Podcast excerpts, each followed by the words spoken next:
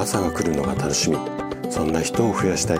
こんな思いを持った生体院の院長がお届けする。大人の健康教室。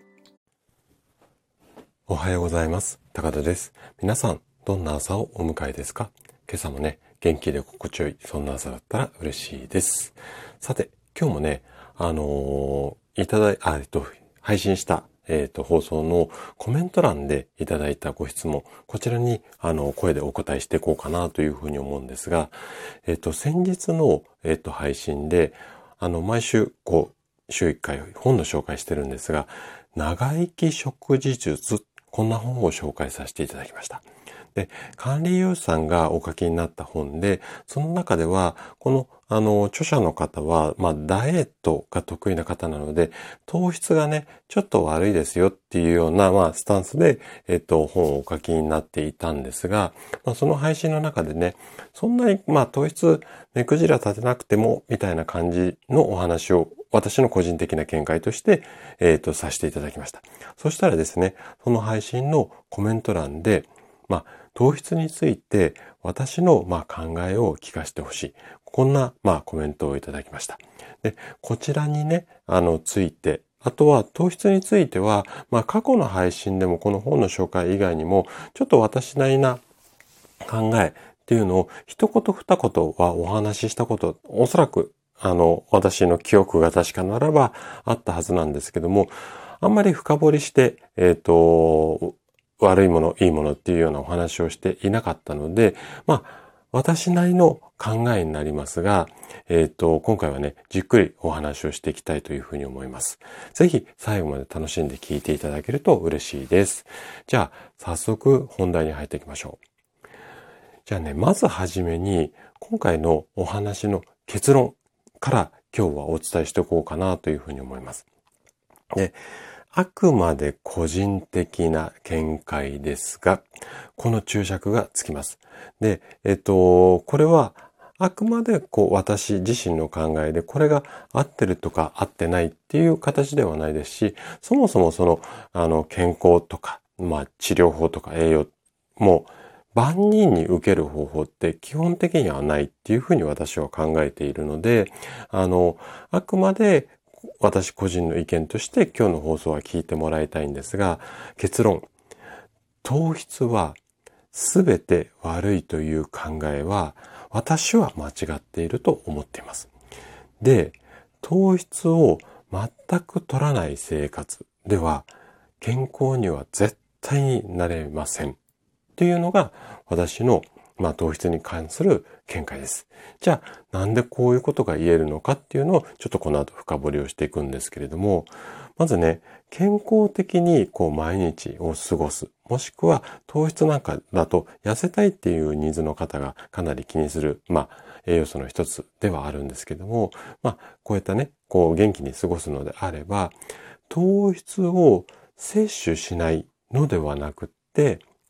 あなたの体に必要な分だけの糖質、これを摂取しましょう。そして、タンパク質であったりだとか、ミネラル、このあたりの栄養でカロリーを補う。こういった考えが大切になります。で、あくまで、これはあくまでも個人的な見解だよね。そんな意見もあるかと思いますので、じゃあね、どうしてここまで言い切って悪者ではないって言える、私が言えるのか。まあ、糖質が必要な理由っていうところからお話をしていきます。まず、糖質が大切だというふうに考えるのは、私はね、この3つの理由からなんですね。で、まず1つ目は、糖質はグリコーゲンとして体の中に蓄えられて筋肉の活動をサポートするから。要は糖質が、まあ、筋肉を動かす、まあ普段歩いたり立ったり座ったりこう筋肉の活動ありますよね。これの、まあ、エネルギー源の一つが糖質なので全くないとそういったところがうんとできなくなるっていうデメリットがあるのでその上で最低限は必要じゃないのかなっていうふうに考えます。これが一つ目。二つ目は、糖質をまずこう摂取をして、えっ、ー、と、体の中に入ってきます。そうすると、血糖値がぐんと上がる。で、この上がりすぎが、まあ良くないよって言われる原因なんですけども、で、糖質が入って血糖値が上がると、今度はそれを抑えるためにインスリンが分泌されます。で、この流れ、上がってインスリンが出るっていうことに対して、が起こってくると、タンパク質の合成っていうのが促進される。こんな機能が体の中に備わっているんですよね。で、促進された結果、筋肉量が増加しやすくなります。なので、中高年で筋肉量が落ちてくる年代になった時には、この辺の仕組みを上手に活用をすればいいんですけれども、どちらかというと、40代、50代、特に男性なんかもね、お腹周りが気になってくると、すぐ糖質オフっていう方に流れるんですが、それをしすぎてしまうと、反対にこの辺の筋肉量が増加するシステムが機能しなくなるので、なので、やはり最低限は必要かなっていうふうに考えてます。で、最後3つ目。三大栄養素って言われている炭水化物。ここは括弧書きで糖質プラス、まあ食物繊維ってなるんですが、あと、まあこの糖質のところだったりとか、タンパク質ですよね。で、このあたりっていうのは、体全体の60%はこの三大栄養素で、まあ満たされているっていうのが体にとっては理想なので、なので、3つのうちの1つが欠けちゃうっていうのも、やっぱり栄養バランス的には良くない。うん、こういった3つの理由で、糖質は体に必要なものだっていうふうに考えてます。ただ、ただ、取りすぎもやっぱり良くないんですよね。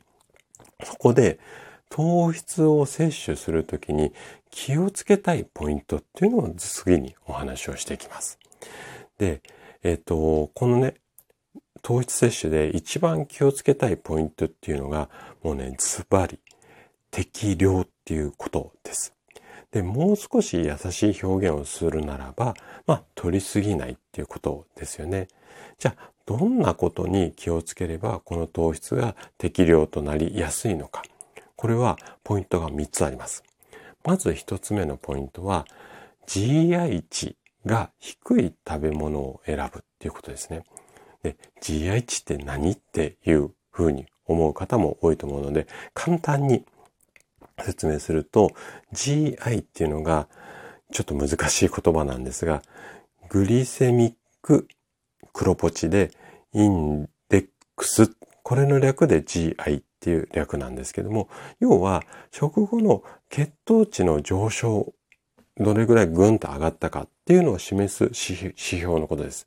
で、この GI 値が低い食材っていうのは血糖値が、まあ、上がりづらい急激に上昇しないので、体に負担が少なくて、インスリンも、まあ、分泌をしてくれるので、まあ、体には優しい食事だよ、食事っていうか食品だよっていう、まあ、こんな考え方ですね。で、詳しい数値っていうのに関しては、興味がある方は、ぜひね、ググっていただきたいんですが、もう GI 値低い食品っていうと、何が、な、うんと GI 値がいくつ、何が何、いくつっていう感じで表で出てますので、それをググってもらいたいんですが、基本的にはね、例えば、お芋の類。で、これは、カッコがついて、じゃがいも以外になります。じゃがいも以外のお芋であったりだとか、あとは根菜類、あと、かぼちゃ、十割そば、豆類とかナッツ類。このあたりは GI 値が低い食品と言われているので、この辺を意識的に取るようにしてみてください。で、これが一つ目ね。で、二つ目。二つ目は、糖質以外の栄養素が含まれているものを選ぶ。どういうことかっていうと、一つの食品って全部が糖質だけっていう食品って、まあほとんどないので、糖質とあれとこれとそれっが入っていて、ただ糖質の割合が多くて少なくてっていうことも、あの食品によって、この糖質の量がね、一番多いからこれは良くないとかいいとかっていうふうに言われるんですが、糖質以外に2つ3つ4つ、いっぱい栄養素が入ってると、意外とね、糖質が、まあ、一番多いんだけども、その中でも他もあるから少なめになる。っていう商品、商品というか食品も多いので、糖質以外にあれもこれもそれも含まれてますよ。糖質以外にビタミン C とか食物繊維とかなんでかんでとかっていうような食品を選ぶように意識をしてみてください。最後3つ目ですね。低品質な糖質オフであったりだとか、あとは糖質ゼロをデカデカと歌ってる食品には、まあ要注意ですよと。